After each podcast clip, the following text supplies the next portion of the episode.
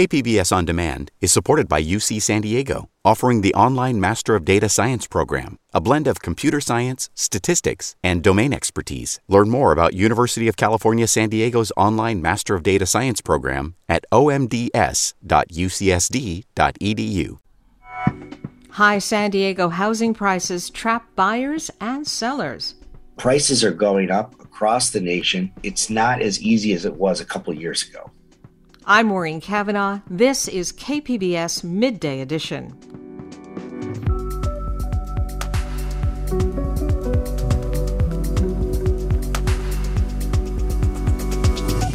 In San Diego, removing rattlesnakes can be done with care. I mean, why, I don't want to kill something that's alive. I don't want to take its life just because of what it is. And on our weekend preview, a beloved children's classic at the Shell and an autumn flower festival. That's ahead on Midday Edition.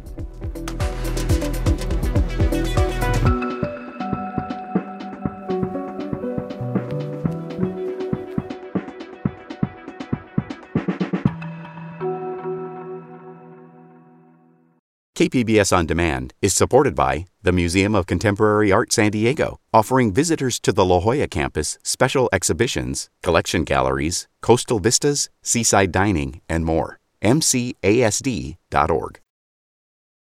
The experts say it's a basic question of supply and demand. The low inventory of homes for sale in San Diego is driving prices up again.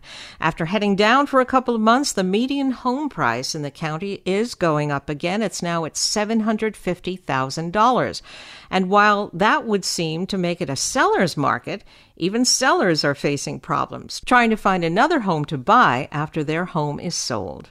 Joining me is San Diego Union Tribune reporter Philip Molnar. Philip, welcome. Thank you so much for having me. For a while there, it looked like home prices were cooling off. So, what caused prices to dip for the last couple of months?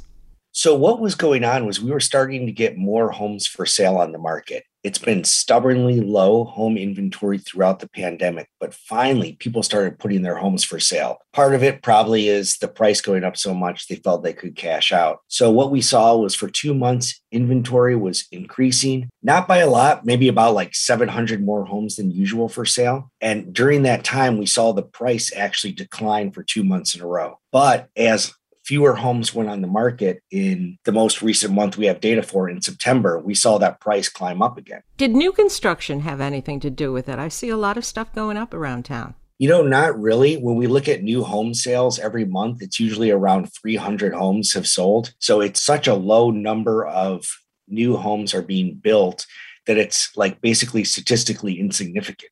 So yeah, it, unfortunately, our home building is not keeping up with uh, the needs of the community or the demand. So yeah, that's really not having a factor. What's really driving the market is resale single family homes. That's our biggest portion of the market. So whatever is happening with those homes, that tends to be how the market's going to go. What about the increase in mortgage rates? Is that a factor?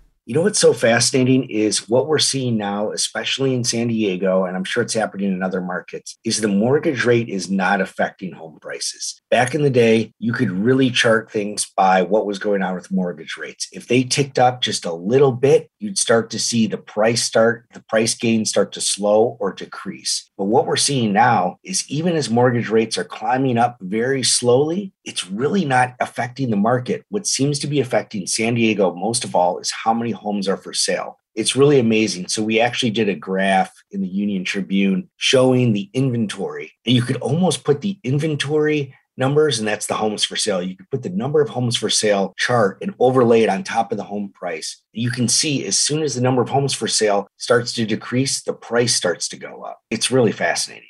The median price, that 740,000 number, includes all kinds of homes, single family condos, etc. Where is the market seeing the biggest price increases?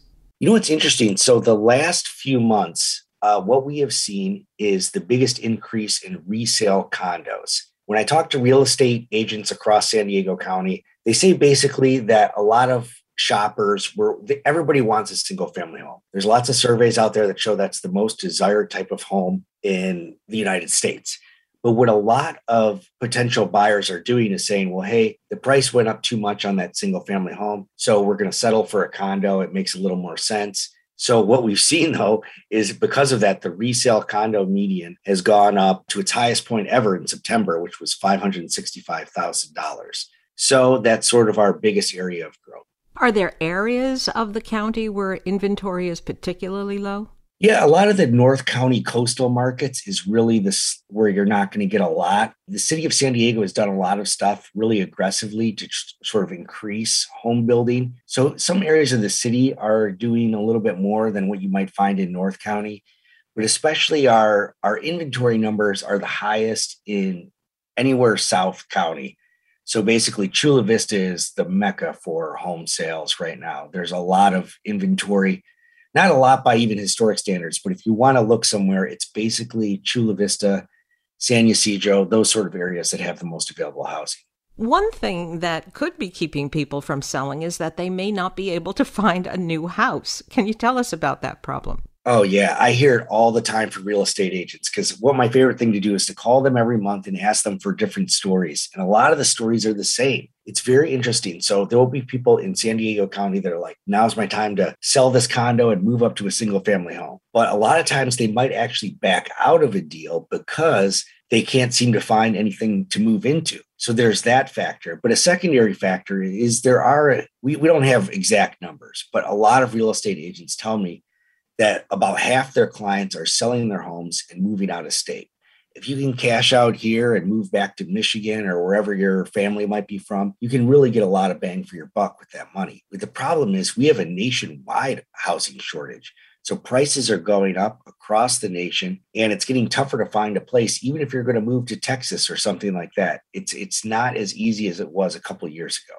So Phil, what's the forecast for the housing market for the rest of the year? Well, a lot of people think prices are going to continue to increase. There was one study we had a few months ago that predicted San Diego home prices would be nearing $1 million. There's always the possibility that as soon as we start getting just a few more homes on the market in San Diego County, if more people decide, hey, I want to sell and get out of here before Christmas time, I guess it's possible. But a lot of the forecasts just say it's going to keep going up. All right, then I've been speaking with San Diego Union Tribune reporter Philip Molnar. Phil, thank you. Thank you so much.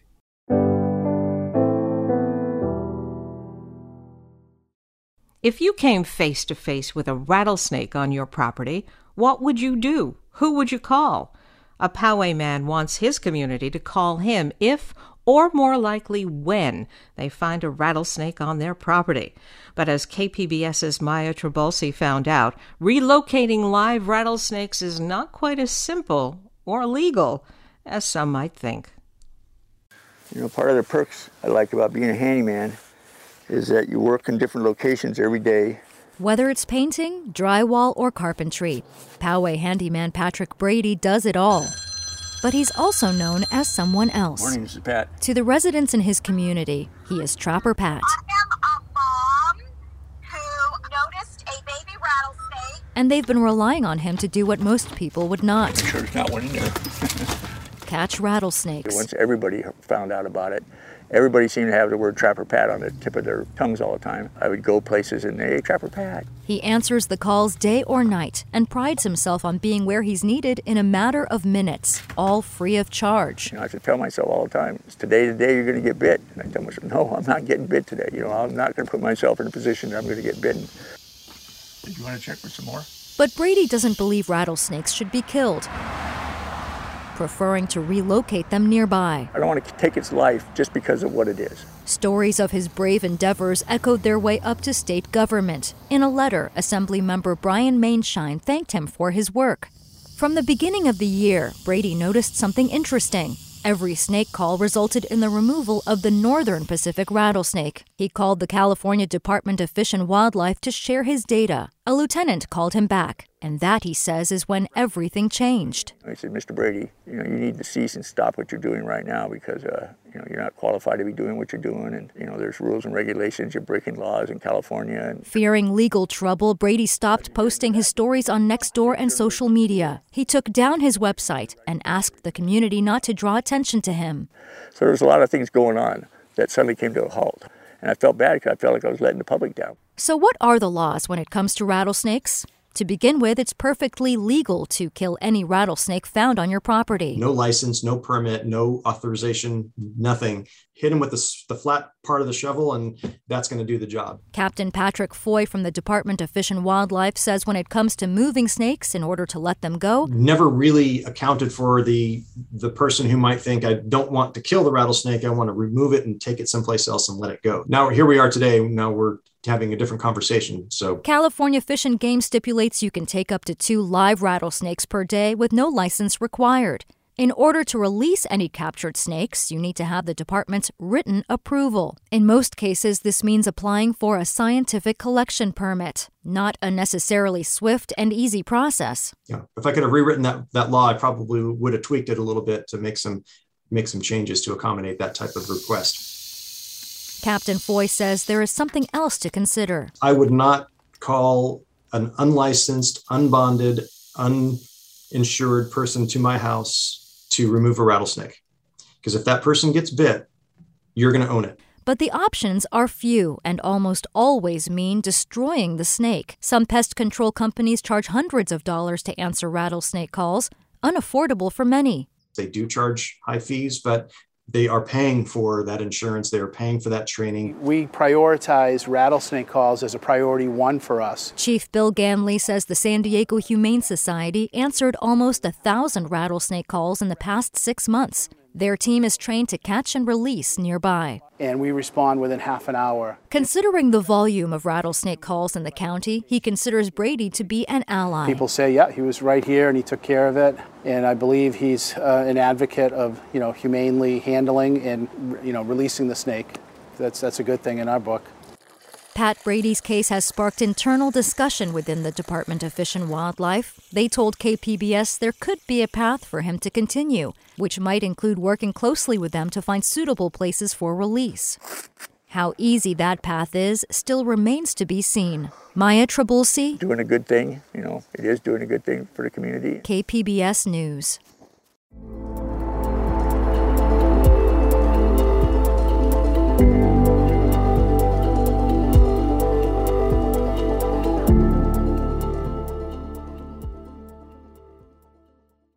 KPBS On Demand is supported by Under the Sun Foundation, presenting the Candlewood Arts Festival in Borrego Springs, featuring temporary public art projects that engage community and place. March 23rd. More at candlewoodartsfestival.org. This is KPBS Midday Edition. I'm Maureen Cavanaugh. Today on our weekend preview, opera singer Stephanie Blythe performs the music of Johnny Mercer. Artist Katie Ruiz installs a new ofrenda for the San Diego Botanic Gardens Fall Festival. The symphony brings a beloved children's story to life at the Shell, and there's an art auction at the Bread and Salt Complex. Joining me with all the details is KPBS arts editor and producer Julia Dixon Evans. And welcome, Julia. Hi, Maureen. Thanks for having me. First, let's talk about San Diego Opera's presentation on Saturday with mezzo soprano Stephanie Blythe. What can we expect? So, Stephanie Blythe is an absolute powerhouse in the opera, and she last performed with the San Diego Opera back in 2014. But for this show, which is the opera's first indoor performance of any kind since they pivoted to drive in shows during the pandemic.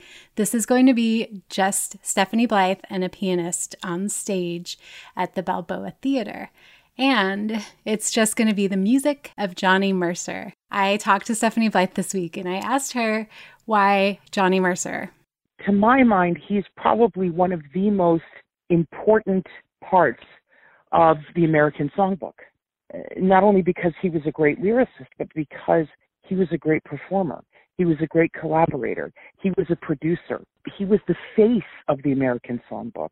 There is no other lyricist in, I think, in the history of of the art form that was more visible to the public than Johnny Mercer.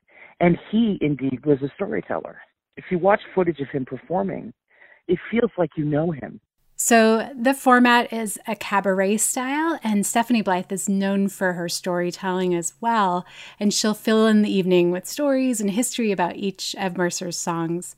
And we're listening to an earlier adaptation of a, of a medley of Mercer songs recorded by Blythe for her 2014 album called As Long as There Are Songs. It's Any Place I Hang My Hat is Home from St. Louis Woman.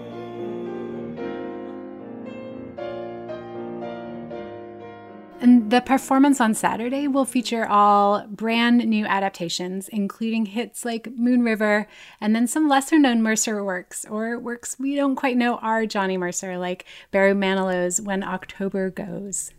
Stephanie Blythe performs the music of the great American lyricist Johnny Mercer Saturday at 7:30 at the Balboa Theater. Now speaking of storytelling, the San Diego Symphony is bringing in poet Gill Sotu to narrate their performance of a beloved children's classic. Tell us about this. Yeah, they're performing Prokofiev's Peter and the Wolf, which is where generations of music lovers have developed their own animal based identification system for the instruments in an orchestra. I am an oboist, so I'm partial to the duck. And it's really a beautiful piece of music with a sweet story to go along with it. It's known as a symphonic fairy tale for children.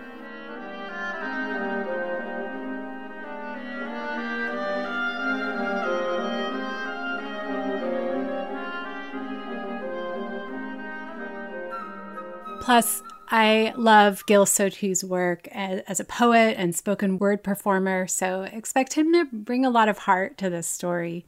The San Diego Symphony performs Peter and the Wolf at the Shell on Saturday at 11:30 a.m.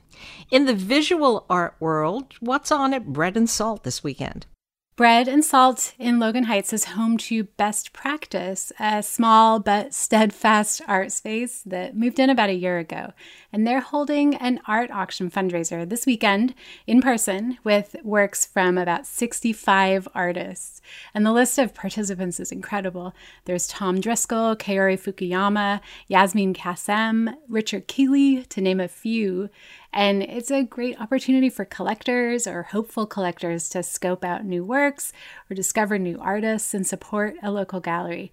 And for the rest of us, it's 65 works of art we get to see. Plus, Best Practice still has the Alida Cervantes exhibition that's on view, which is bold and kind of wild too. The Best Practice Art Auction takes place Saturday from 6 to 8:30 at the Bread and Salt Complex. In the North County, the San Diego Botanic Garden will kick off their fall festival, the Festival de Otoño, this weekend, including new work by artist Katie Ruiz. Tell us about this. Yeah, it's a 10 day long fall festival, and the gardens commissioned artist Katie Ruiz to design and install an ofrenda, which is the traditional Dia de los Muertos altar and Ruiz decided to dedicate the work to the late Chicana activist and artist Yolanda Lopez.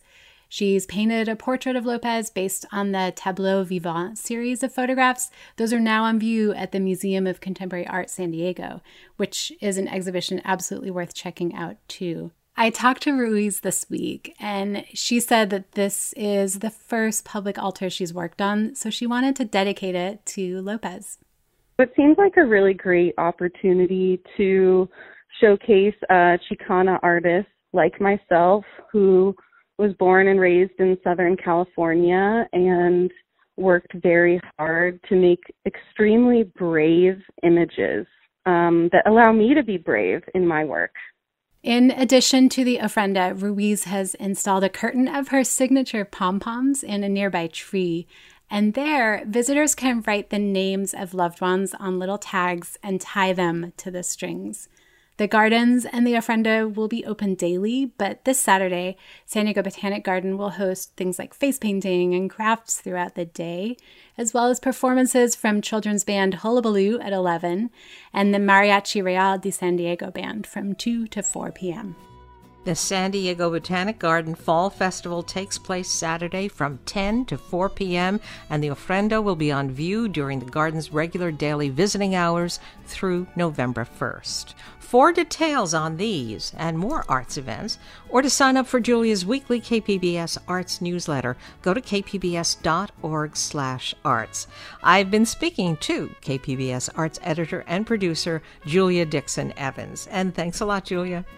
Thank you, Maureen. Have a good weekend.